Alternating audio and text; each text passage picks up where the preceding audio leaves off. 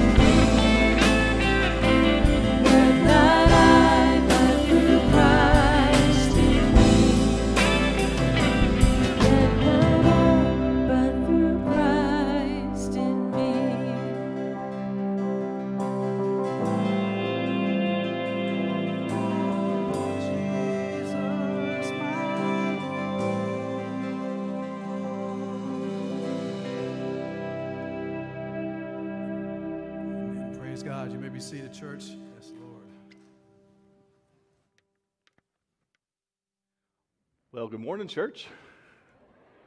I am uh, not Pastor Brad. My name is Ryan. I'm the student pastor here at Southview. And, uh, you know, uh, I'm excited to be here with you all this morning. And if you don't like it, don't worry. Brad will be back next week. They don't let me out the dugout too often. So we're, we're going to roll with the B team today. But uh, no, I'm, I'm excited to be here. Um, I would encourage you guys to, uh, to pray for Pastor Brad and his family while they're out. Uh, just pray God gives them times of refreshing and encouragement and, uh, and just comes back here recharged. Also want to direct your prayers towards our Kenya mission team as uh, they're coming back this week. Y'all be praying for them. And then we also have a mission team heading out from our, our students. We have about uh, 15 students and parents heading out Saturday to go to Puerto Rico. So we would appreciate your prayer for that as well. Um, but I want to pray for us right now this morning. Uh, God, I thank you for a chance now just to open your word. God, I pray that you would give us eyes to see, ears to hear, and hearts that are willing to obey. God, I pray uh, where I hold true to your word, would you allow it to resonate within our hearts? And God, where I err, would you cast it from remembrance? But Lord, I pray that most of all, you would be lifted high and exalted. God, would we glorify your name this morning? In the name of Jesus, amen. All right, if y'all have your Bibles, and I hope you do, go ahead and uh, open with me to the book of Genesis, chapter 21. Genesis 21. And as you're turning there, I wonder would anyone be so bold this morning, so willing as to admit that they've got a hearing problem?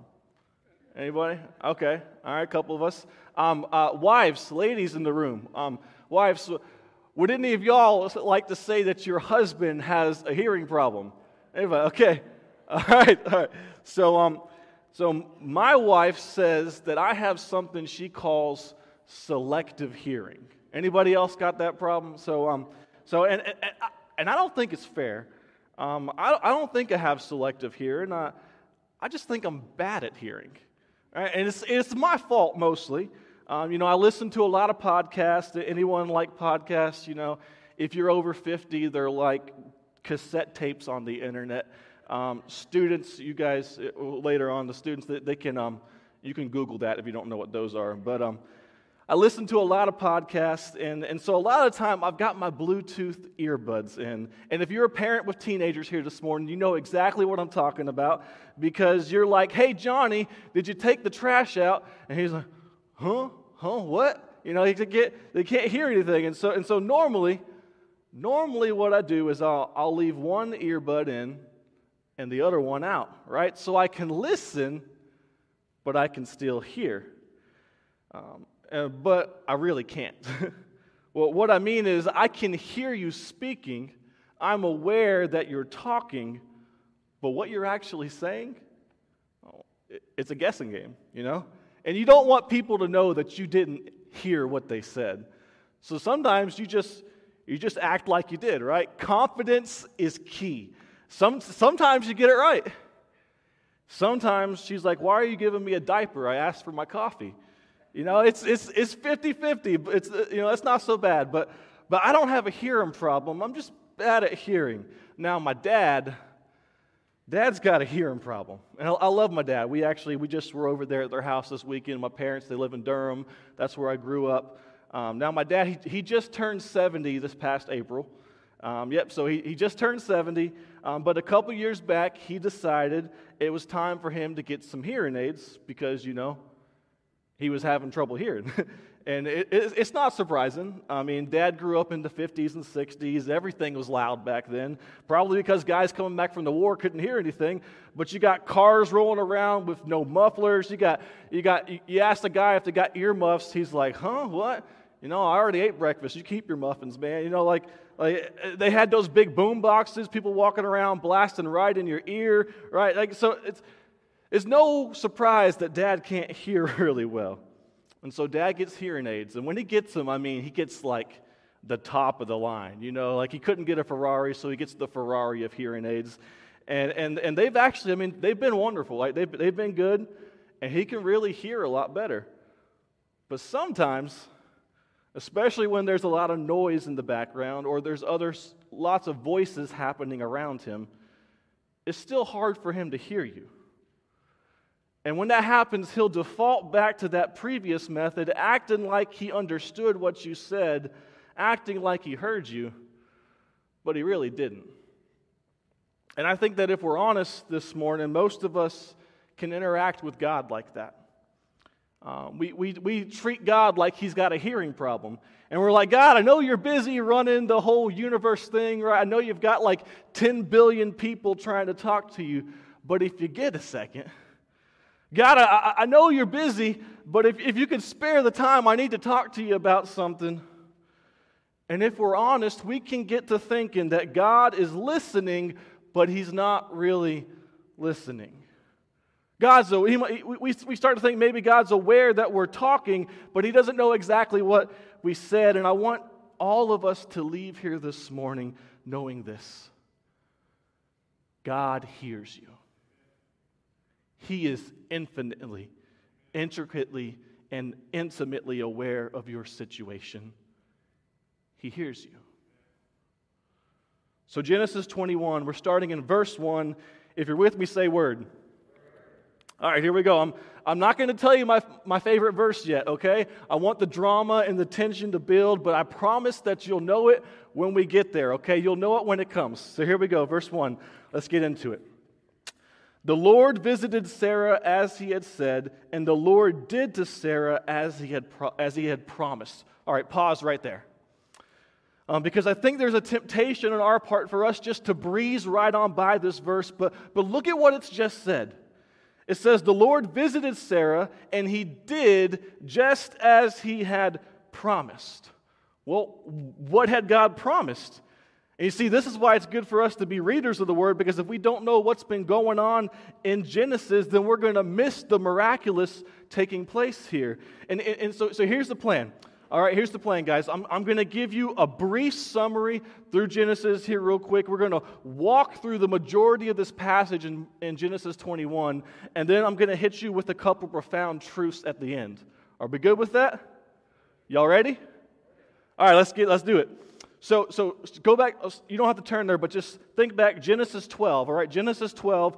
God promises to Abraham that He will make him into a great nation. And Abraham is 75 years old when God gives him this promise. His wife, Sarah, or Sarai at the time, is 65 years old, and she's barren. That is, she is unable to have children, has been barren her entire life. She's 65 years old. All right, fast forward, Genesis 15. Abraham had started to doubt God, thinking maybe God meant that one of his servants would become his heir. That was kind of a cultural tradition. Uh, tradition. One of your servants could raise up to become your heir if you couldn't have a child. And he thought, well, God, maybe you're just to you're going to perform your promise this way. One of my servants will be my heir. And God says in Genesis 15, No, Abraham, your heir will be your own son from your own body. All right, Genesis 16. Abraham and Sarah again doubted whether God could do this thing. So they knew God promised the son would come from Abraham, but there was no guarantee it was going to be through Sarah. They knew it would be from Abraham's body, but they didn't know it was going to come from Sarah's, and she hadn't had a whole lot of luck. And so Sarah has the idea of offering up her servant Hagar, another cultural tradition. If you couldn't have ch- children, you could have a surrogate, one of your servants could have a child for you. That could be your heir. And so she offers her servant Hagar to Abraham. So Abraham sleeps with Hagar, and she gives birth to his son Ishmael. And at this point, Abraham is now 86 years old. It's been 11 years since God made his promise. And so, for the next 13 years, Abraham raises Ishmael as his son and his heir. Genesis 17. God appears to Abraham and repeats the same promise from Genesis 12. He says, I'm going to make you into a great nation, but it's not going to happen through your son Ishmael. But I'm going to give you a son through you, and specifically now through your wife Sarah. And guess what? His name will be Isaac. And at this point, Abraham is now 99 years old when God makes this promise. Genesis 18, God tells Abraham again, not only is this child coming through you and Sarah, but he will come now within the next year right? Within one year, this is going to take place. Notice the, pro- the progression of how God has revealed this promise to Abraham and Sarah, right? He said, First, I'm going to make you a great nation. Second, I'm going to make it through your son. Third, it will be your son through Sarah. Fourth, his name will be Isaac. Fifth, it's going to be in the next year. Slowly, God has peeled back the layers of uncertainty surrounding his promise and repeatedly clarified it, which brings us to Genesis 21. Verse 1 The Lord visited Sarah as he had said, and the Lord did to Sarah as he had promised. And Sarah conceived and bore Abraham a son in his old age, at the time of which God had spoken to him. Abraham called the name of his son who was born to him, whom Sarah bore to him, Isaac. And Abraham circumcised his son Isaac when he was eight days old, as God had commanded him. And Abraham was a hundred years old when his son Isaac was born to him. And Sarah said, God has made laughter for me. Everyone who hears will laugh over me. And she said, Who would have said to Abraham that Sarah would nurse children? Yet I have borne him a son in his old age. You see, now it's been 25 years since God's promise in Genesis 12. Abraham is now 100, Sarah is 90. But, what, but God did what he had promised. And Sarah gave birth to their son, Isaac. And interesting enough, Isaac means laughter. In Genesis 18, Sarah had overheard God talking to Abraham, telling her, telling him that this child was going to come the next year, and she laughed. And so God named their son Laughter. But can you imagine now the joy and the laughter that Abraham and Sarah are experiencing right now? I mean, can you put yourself in their shoes? Can, can you put yourself next to them? Um, em, my wife Emily and I, we've, we've now had three children, and I know the excitement and the joy that comes after waiting nine long months when you finally get to hold that precious baby in your arms. But Sarah hasn't waited nine months. God made the promise 25 years ago, and she was 65 when that happened. Do, do you not think that she didn't long for a child way before that promise ever came? Right? She likely desired to be a mother uh, for, when she was just a little girl. So this is really this is a this is something that's been likely 80 years in the waiting, and finally, finally, she gets to hold her baby boy. I mean, can you just imagine the joy of being with her in that moment? Verse 8 And the child and was weaned. Weaned is when the mother would have stopped nursing the child. So typically, the child now would be about two to three years old. And Abraham made a great feast on the day that Isaac was weaned. So again, Abraham, when to celebrate this time, he's throwing a big party for his son. But Sarah saw the son of Hagar the Egyptian, whom she had borne to Abraham, laughing. So Sarah, Sarah she saw who? The son of Hagar, whom she had borne to Abraham. So, so who's she talking about? Ishmael. And what was he doing? Laughing. Now you might be tempted to think, oh, what's wrong with that? Isaac means laughter. We're at his party. What's wrong with Ishmael to be doing a little laughing? But this Hebrew word for laughing is a different kind. It's actually a, a more fitting word would be mocking. It's a jeering, sneering laughter. It's what the Philistines did to Samson after they'd captured him and chained him up. So, Ishmael, uh, what is he? He's a punk teenager, and he said something snarky at a party. But Sarah, she not happy about it. Verse 10 So she said to Abraham, Cast out this slave woman with her son for the son of this slave woman shall not be heir with my son Isaac. And the thing was very displeasing to Abraham on account of his son. I mean, whew, Sarah's ticked, right? She wants Hagar and Ishmael gone. She won't, she won't even say their names. But, but what's the problem, right? The problem is Ishmael is not just Hagar's son, but he's Abraham's son. And Abraham's been raising him as his son for the past 15 years. Um, and, and now his wife wants to kick him out, right? To, to abandon him. And Abraham's like, no way, right? No way. Verse 12. But God said to Abraham, Be not displeased because of the boy and because of your slave woman. Whatever Sarah says to you, do as she tells you. Now, men, listen. Uh, this is God saying, Listen to your wives, okay? All right, it's biblical. But he says that he goes on, he says, For through Isaac shall your offspring be named, and I will make a nation of the son of the slave woman also, because he is your offspring. So here's the truth is Sarah might be mad. She might be angry. She might be jealous. She might be crazy. All kinds of things. But God said she's not wrong. My blessing for you, my promise for you will come through Isaac. Let there not be any confusion on who your heir is. But don't worry, Abraham, because Ishmael is also your son, I'm going to give you a double blessing and I will make him into a great nation too. Verse 14. So Abraham rose early in the morning and took bread and a skin of water and gave it to Hagar, putting it on her shoulder, along with the child, and sent her away.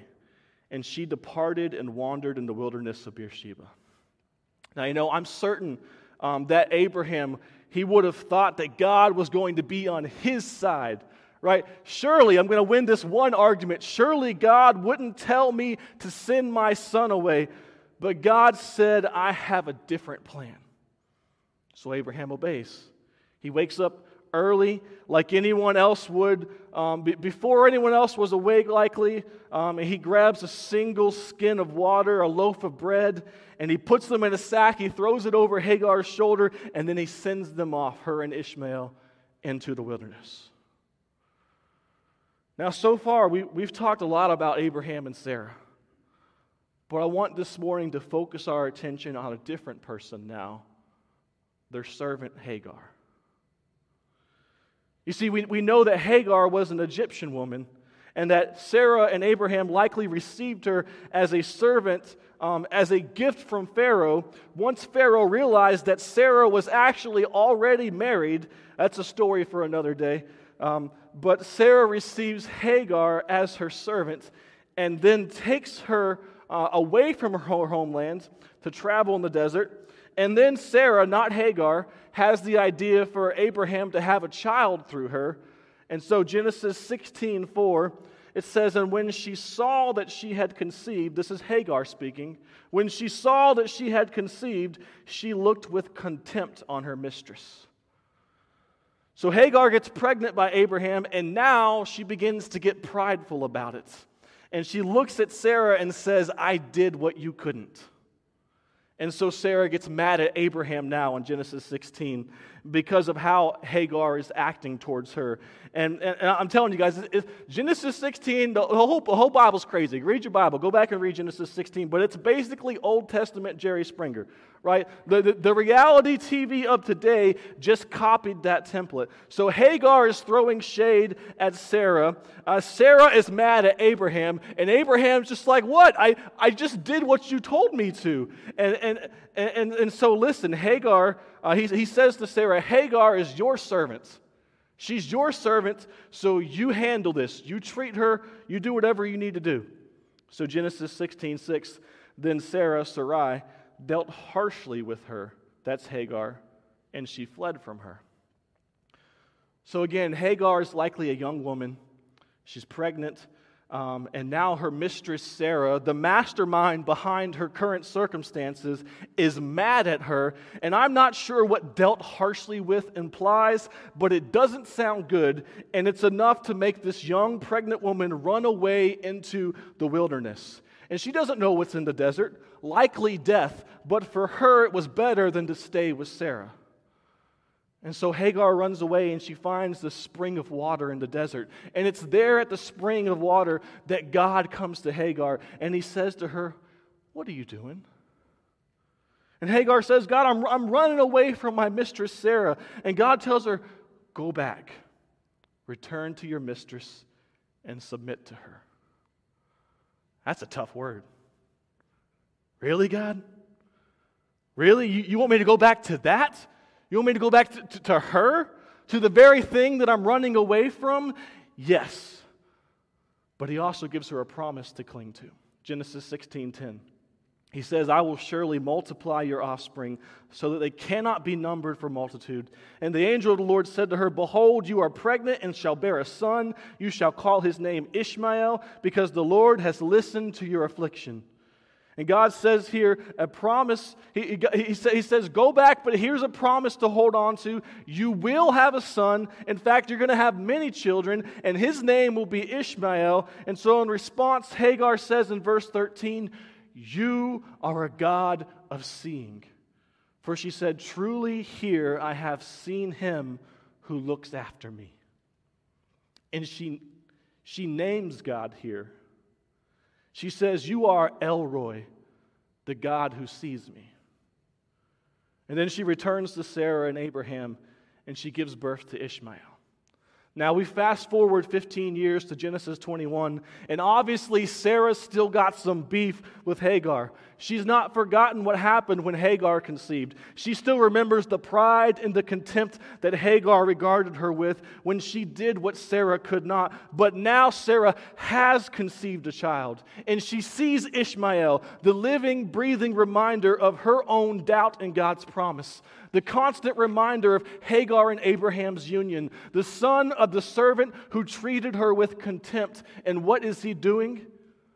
Mocking people at her child's party. And so all of those things probably boiled up in Sarah, and she said, No more. I want them gone. And Abraham sends Hagar and Ishmael off into the wilderness. And that was a lot we gathered there, but I, Here's where I want to start bringing some of this together. The first truth I want you to see here is this God is not surprised by your crisis. God is not surprised by your crisis. God was not surprised by Hagar's crisis. In fact, he was the driving force behind it. Right? Abraham didn't want to send them away, but God told him to. And what's interesting is that though God told Abraham Hagar and Ishmael had to be sent away, God didn't tell Hagar and Ishmael that. You see, they woke up one morning early and they're out of the blue, no warning, no preparation, abandoned and cast out into the desert. And maybe that's you this morning. Maybe that's how you feel. And here's the thing nobody plans for a crisis but they hit you nonetheless. Maybe you're in the midst of a circumstance right now that you didn't plan for, that you never would have expected. Right? You got that diagnosis, you didn't get that job, you received that phone call. Crisis comes quickly, it hits hard, it leaves a mark. But don't mistake your unawareness for God's unpreparedness. The Bible is full of people in crisis. Joseph didn't know the plan when his brothers sold him into slavery, but God did.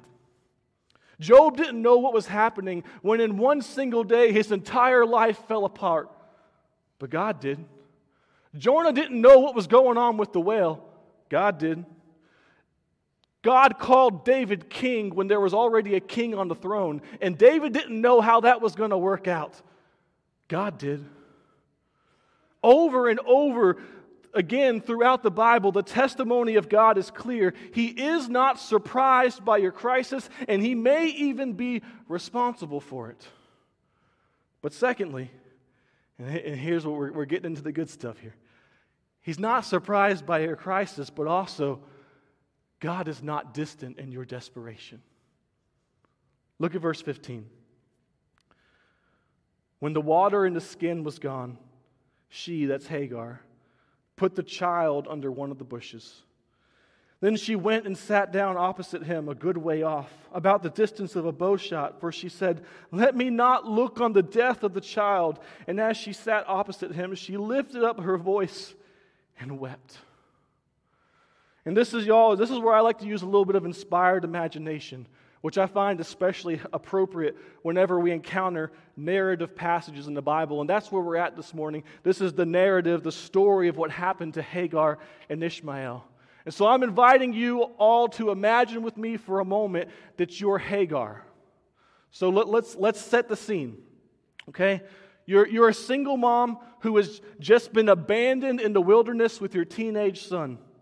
You had some water, but it's long gone now. The loaf of bread's likely gone too, and even if you had the bread, your mouth is probably too dry to chew it.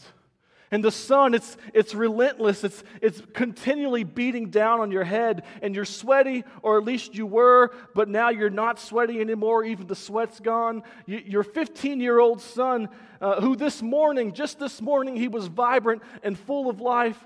He, he was maybe confused and concerned, but vigorous nonetheless. He's now exhausted. You look at your son, and his, his head droops, his feet drag, his shoulders slump. He, he, keeps falling down, and, and you, you struggle to pull him back upright. And, and finally, he falls and he says to you, I can't, I can't get up anymore. And so you pick him up. You're not sure how, but you pick him up and you start to carry him. And you start to feel just how, how frail he's become. And, and, and to feel his, his body shaking from dehydration. And, and he's mumbling something that you can't quite hear. So you lean in, and, and what's he saying? Water. Water. Just over and over again, water, Mama. I need water. And you know he needs water. You need water, but you don't have any. And the skin is bone dry, and you're walking through the desert, and, and, and he's dying. Well, what, what am I going to do? What can I do? And then it hits you despair. There's nothing you can do. And his cries are getting feebler, and your arms are getting weaker. And deep down, you know this story only ends one way. You can see what's going to happen before it does, and you know he's going to die. So you lay him down beneath the bushes and you turn away. You can hear his cries, but you keep walking. You can't watch him die. So you walk and you walk until you can't hear him anymore. And then you sit down in the dust and weep. Can you sense Hagar's desperation? I mean, just imagine her, her helplessness and her frustration at her inability to provide and take care of her son.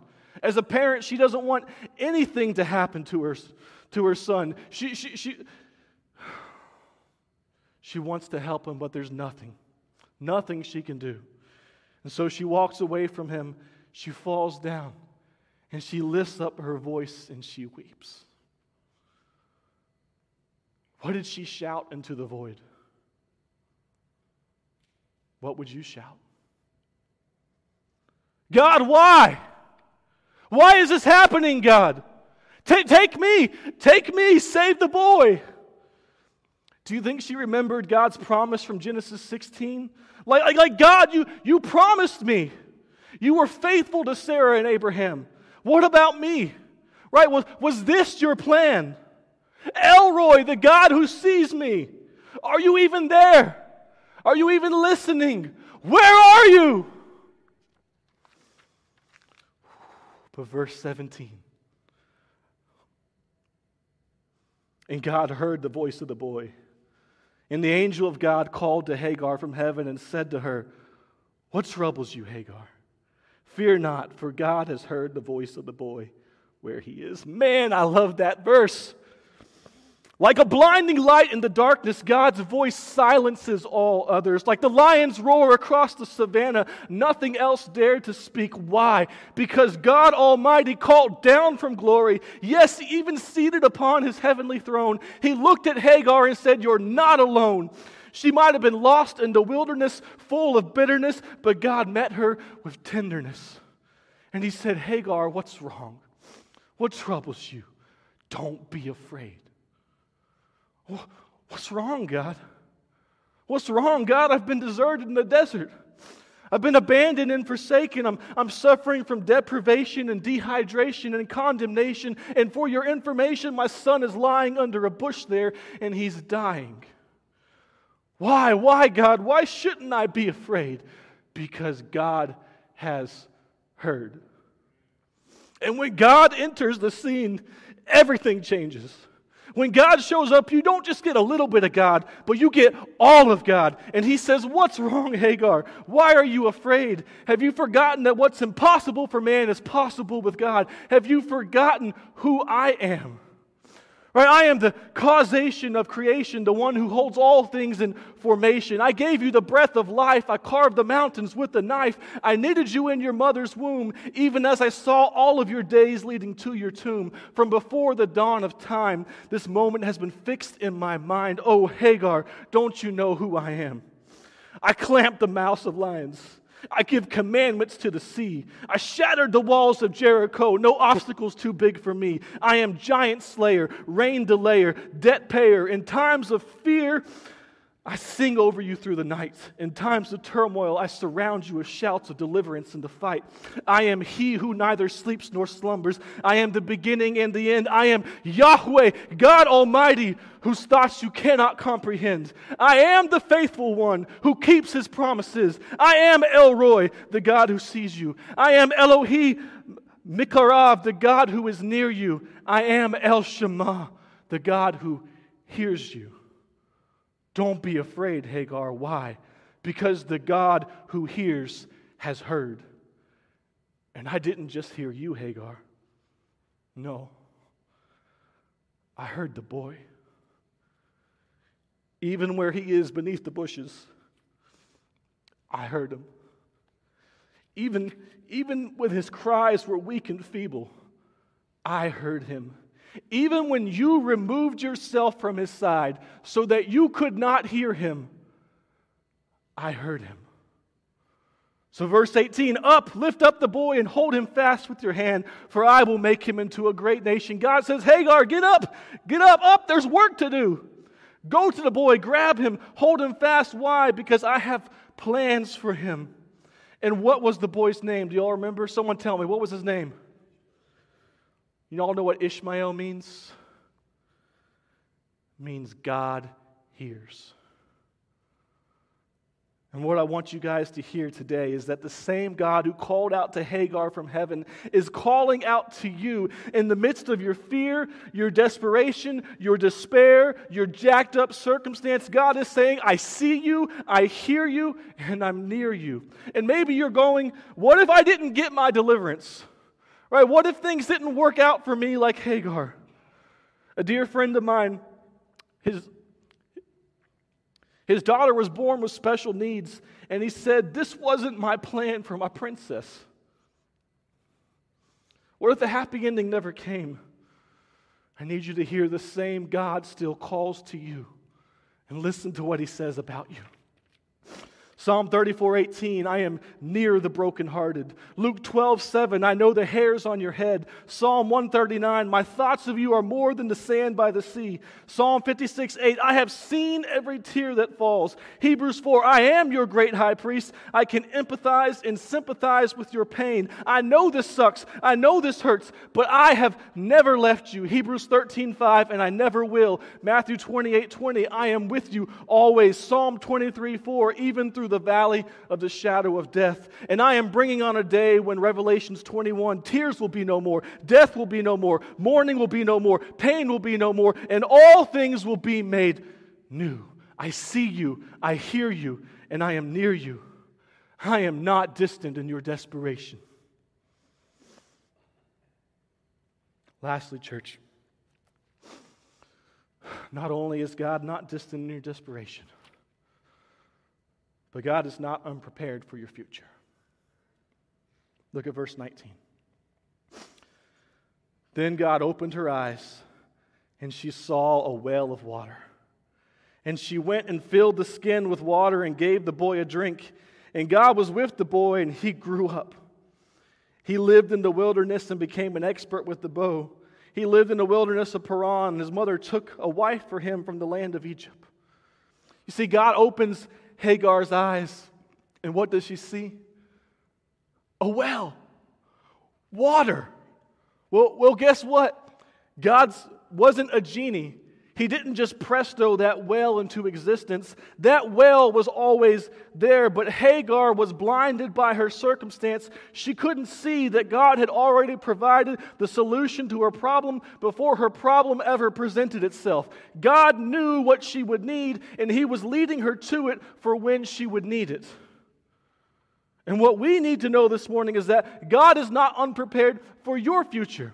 Even when you can't see the way out, even when you don't know what's up ahead, He's already provided the solution to your problem.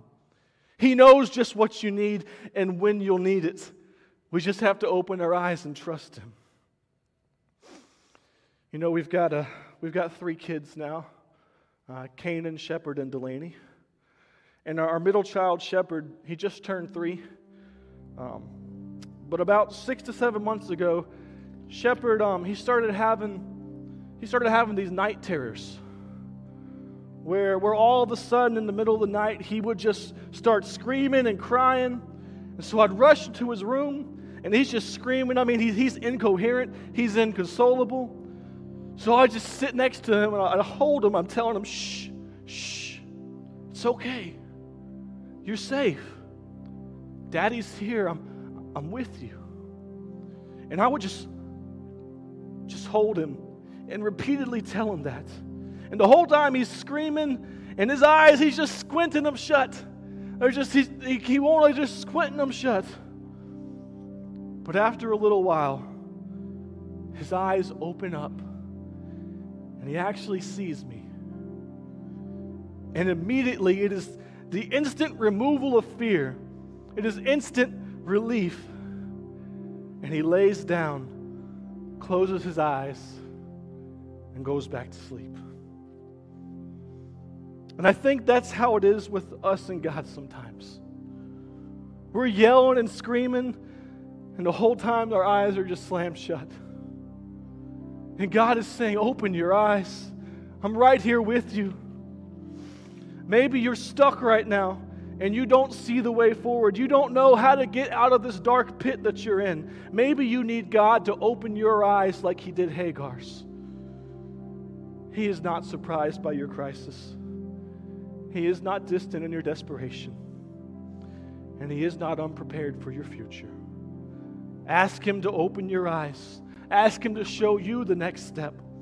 Trust Him. He loves you, He sees you, He's near you, and He hears you. I want to invite you guys as we stand and sing this last song. I don't know how God has worked in your heart, but I just pray and ask would you respond to whatever the Holy Spirit is leading you to? I pray that you would find peace and rest in our Savior. Let me pray for you now. God, I thank you for this time in your word. I pray that we've been faithful to it. Pray that you would meet us now in this moment. Holy Spirit, would you move about? Would you comfort? Would you heal? Would you restore? Would you open eyes and show the way forward? We trust you, God. We know that you're we know that you hear us. We know that you're near us. We love you. In Jesus' name, amen. Amen. Stand with us. Let's sing. Let's celebrate these great truths.